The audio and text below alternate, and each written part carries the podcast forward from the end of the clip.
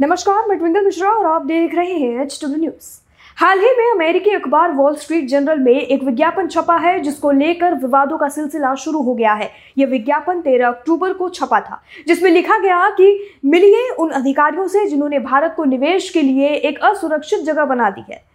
चलिए बताते हैं क्या है पूरी खबर, लेकिन उससे पहले मैं आपसे अपील करूँगी कि आप इस खबर को ज़रूर शेयर करें।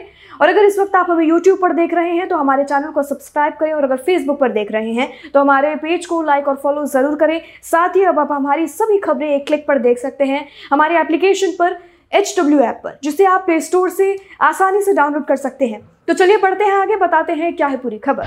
वॉल स्ट्रीट जर्नल में छपे विज्ञापन में वित्त मंत्री निर्मला सीतारमण सुप्रीम कोर्ट के जजों ईडी और देवास एंट्रिक्स मामले से जुड़े रहे अन्य अधिकारियों को वांटेड बताते हुए, उन पर प्रतिबंध लगाने की मांग की गई है। साथ ही इस विज्ञापन में 11 लोगों पर प्रतिबंध लगाने की मांग की गई है। और विज्ञापन का शीर्ष मोदनीस मैग्नेट्स की 11 दिया गया है। अमेरिकी सरकार के 2016 के ग्लोबल मैग्नेट्स की कानून के तहत उन विदेशी सरकार के अधिकारियों पर प्रतिबंध लगाया जाता है, जिन्होंने मानवाधिकार उल्लंघन किया हो।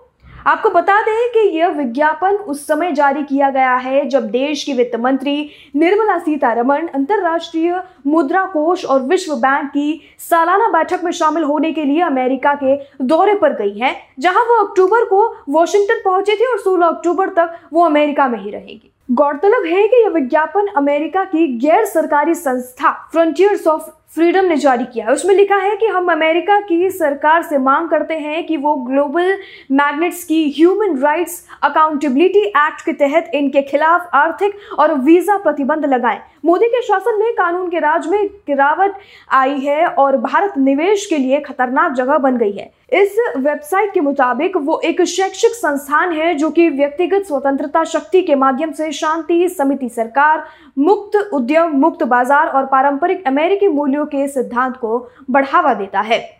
विज्ञापन में क्या लिखा है वो भी हम आपको बता देते हैं। इस विज्ञापन में 11 लोगों के नाम दिए गए थे और यह लिखा गया था कि मोदी सरकार के इन अधिकारियों ने राजनीतिक और व्यापारिक प्रतिद्वंदियों से हिसाब चुकता करने के लिए राज्य की संस्थाओं को हथियार के रूप में इस्तेमाल करके कानून का शासन खत्म कर दिया है।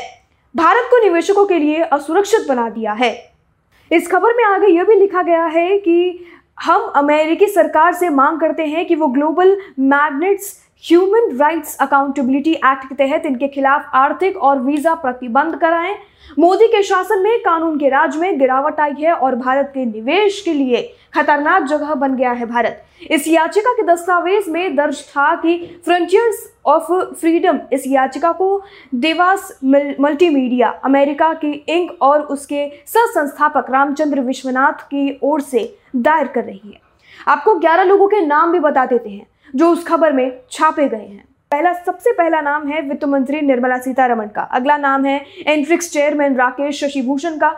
सोलिसिटर जनरल तुषार मेहता का भी नाम शामिल है। Additional solicitor general N Venkat Raman justice Hemant Gupta, justice V Rama Subramaniam CBI, DSP Ashish Pareek, ED director Sanjay Kumar Mishra, deputy director A Sadiq Mohammad नेजनार assistant director R Rajesh special जज चंद्रशेखर भी उसमें शामिल है। इसी के साथ आपको बता दें, इस विज्ञापन की तस्वीर कई लोगों ने ट्विटर पर भी साझा की है।